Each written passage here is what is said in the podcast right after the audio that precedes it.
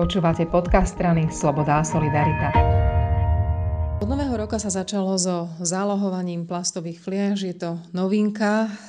Keď sa tento celý systém zavádzal a keď sa o ňom rokovalo, Saska sa ozývala a upozorňovali sme na to, že v systéme je veľa dier. Mnoho z tých dier stále nie je zaplátaných. Rozprávať sa o tom budem so Zelenou Lady Anou Zemanovou, tým líderkou SAS pre životné prostredie a šéfkou poslaneckého klubu Sasky.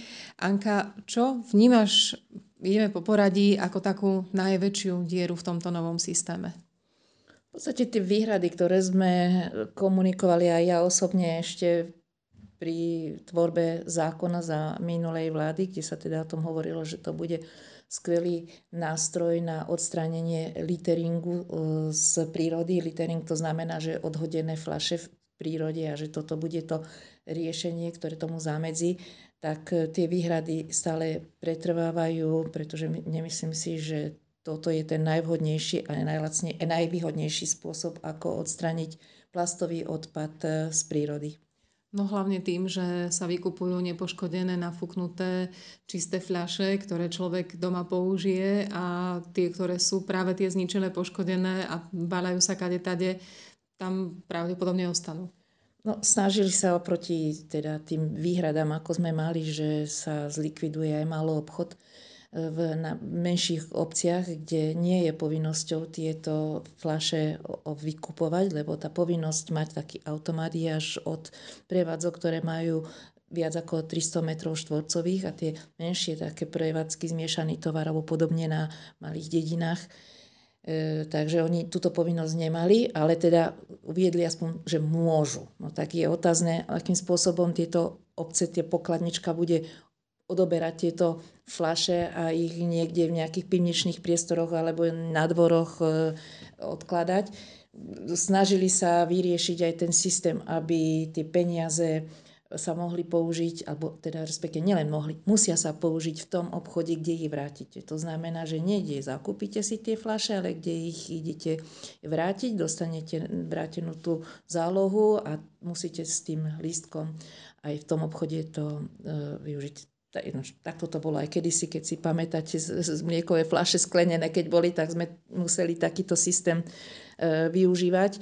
No ale pri týchto plastových nádoboch je to, je to náročnejšie, pretože e, je to obrovské množstva najmä vody, pitnej vody, ktorú v niektorých obciach ešte stále nie je dostatok a ľudia sú odkazaní na nákup e, balenej vody. A hlavne tí malí obchodníci upozorňovali na to, že ľudia budú prevážať vzduch, keď budú jazdiť do veľkých obchodných centier. Jeden z ďalších veľkých problémov je, že plastové fľaše sú pre spracovateľov plastov zaujímavá komodita. A tie, keď zmiznú z tých žltých kontajnerov, tak tam ostanú plasty, ktoré sa až tak nevyplatia ich spracovávať a Odborníci upozorňovali na veľké riziko, že vôbec zvyšný plastový odpad bude končiť v normálnom komunále, že sa bude spaľovať, čo sme asi nepotrebovali docieliť.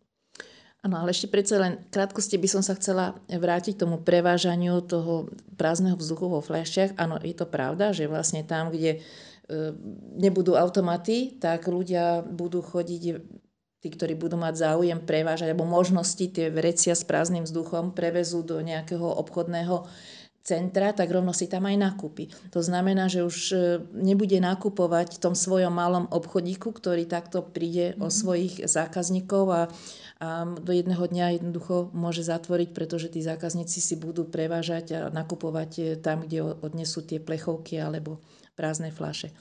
Áno, a čo sa týka celého toho kolobehu systému e, spracovávania plastového odpadu, toto je jedna z, z vážnych obav, e, ktorá tú najcenejšiu komoditu, vlastne ten kvalitný plast z nápojov vlastne osobitne vyťahuje z celého toho procesu a vlastne tie organizácie, ktoré majú spracovávať oveľa náročnejším procesom ten zvyšný plastový odpad, tak e, nemáme tieto, tieto, spoloč, tieto závody, nemáme. Tieto, títo recyklátory, to je veľmi úzky profil a potom e, vlastne ešte sa aj dalo do zákona, že vlastne musí byť ponuka vyhľadať z minimálne troch, kým sa dá na spálenie tohto odpadu, ale keď tí traja ani nie sú, alebo sú niekde v zahraničí, tak vlastne sa bude veľmi predražovať aj tá, tá emisná stopa vlastne toho putovania toho plastového odpadu k tomu spracovateľovi nakoniec sa môže ukázať ako veľmi neefektívna. Tento systém sa teraz rozbieha a asi úspešnosť budeme vedieť vyhodnotiť možno až po nejakom roku po dvoch. Budeš ty sama sledovať nejaké štatistiky a pýtať sa na nejaké vyhodnotenie dát, ako to teda je? Určite áno, ale nechcem len kritizovať, my prichádzame aj s návrhmi napokon. Jeden z podstatných návrhov máme stále v programovom vyhlásení vlády, ktorý nie je naplnený a sú to v podstate taká tvorba zelených hliadok, ktoré by mali v rámci skupiny aktivačných prác alebo ľudí, ktorí nie sú zamestnaní, ale by mohli vytvárať také zelené hliadky v obciach, ktoré by práve robili takú tú hliadku odpadov pohodených e, v prírode, či už je to pri e, vyhľadávaní takéhoto hodnotného odpadu, ako sú e, plastové obaly alebo plastové fľaše, ktoré by následne mohli aj za úhradu niekde odovzdávať. Toto je jedna z podstatných takých našich než požiadaviek, ale odporúčaní, ktoré sme mali aj už pri tvorbe zákona, ale aj teraz súčasným odborníkom na ministerstve. Žiaľ, sa mi to nepodarilo pretlačiť do e, ostatnej zmeny, ktorú sme schvalovali teraz e, v decembri v parlamente, ale nebudem sa vzdávať aby sa vlastne táto možnosť vytvorila pre obce, aby obce dnes majú zakázané odoberať plastový odpad na nejakých svojich zberných dvoroch, prípadne za úhradu. Ale ja si myslím, že to je tá cesta, ktorá by legitimným spôsobom umožnila aj motivovala možno ľudí, ktorí, ktorí sa nebránia aj takémuto pri vyrobeniu si, že vlastne vyhľadávajú takýto pohodený odpad, že by ho mohli regulárnym spôsobom si privyrobiť, že ho odovzdajú asi možno nejaké euro dve e, privyrobia. No a, a toto sa budeš snažiť do toho zákona ešte dostať? Áno, toto určite áno, ale zároveň aj naplnenie tej našej ambície v programovom vyhlásení vlády, aby sa balík peňazí vyčlenil, aby obce si mohli vytvárať takéto e, zelené hliadky. Nie je to potrebné v každej obce, ale sú obce, kde teda sú skupiny občanov, ktorí nedbajú na životné prostredie a spôsobujú veľké škody s tým, že vlastne rozhadzujú odpad vo svojom, v okolí svojich príbytkov.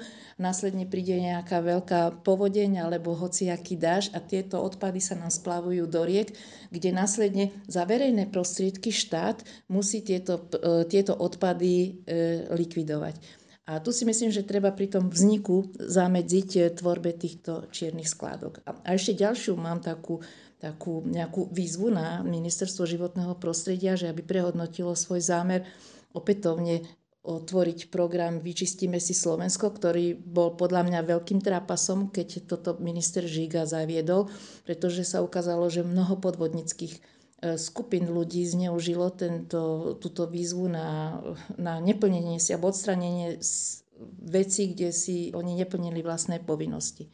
A myslím si, že ten balík peňazí, hovorí sa o 10 miliónov eur, by mohol byť práve použitý na to systémové riešenie na zdroji a nie riešenie e, čiernych skládok, ktoré vznikajú tým, že niekto si neplní svoje povinnosti. Tak si rozbehnutá z kraja roka. Držím palce, nech sa podarí. Ďakujem veľmi pekne. Ďakujem pekne a všetkým posluchačom prajem krásny nový rok a zelenú budúcnosť.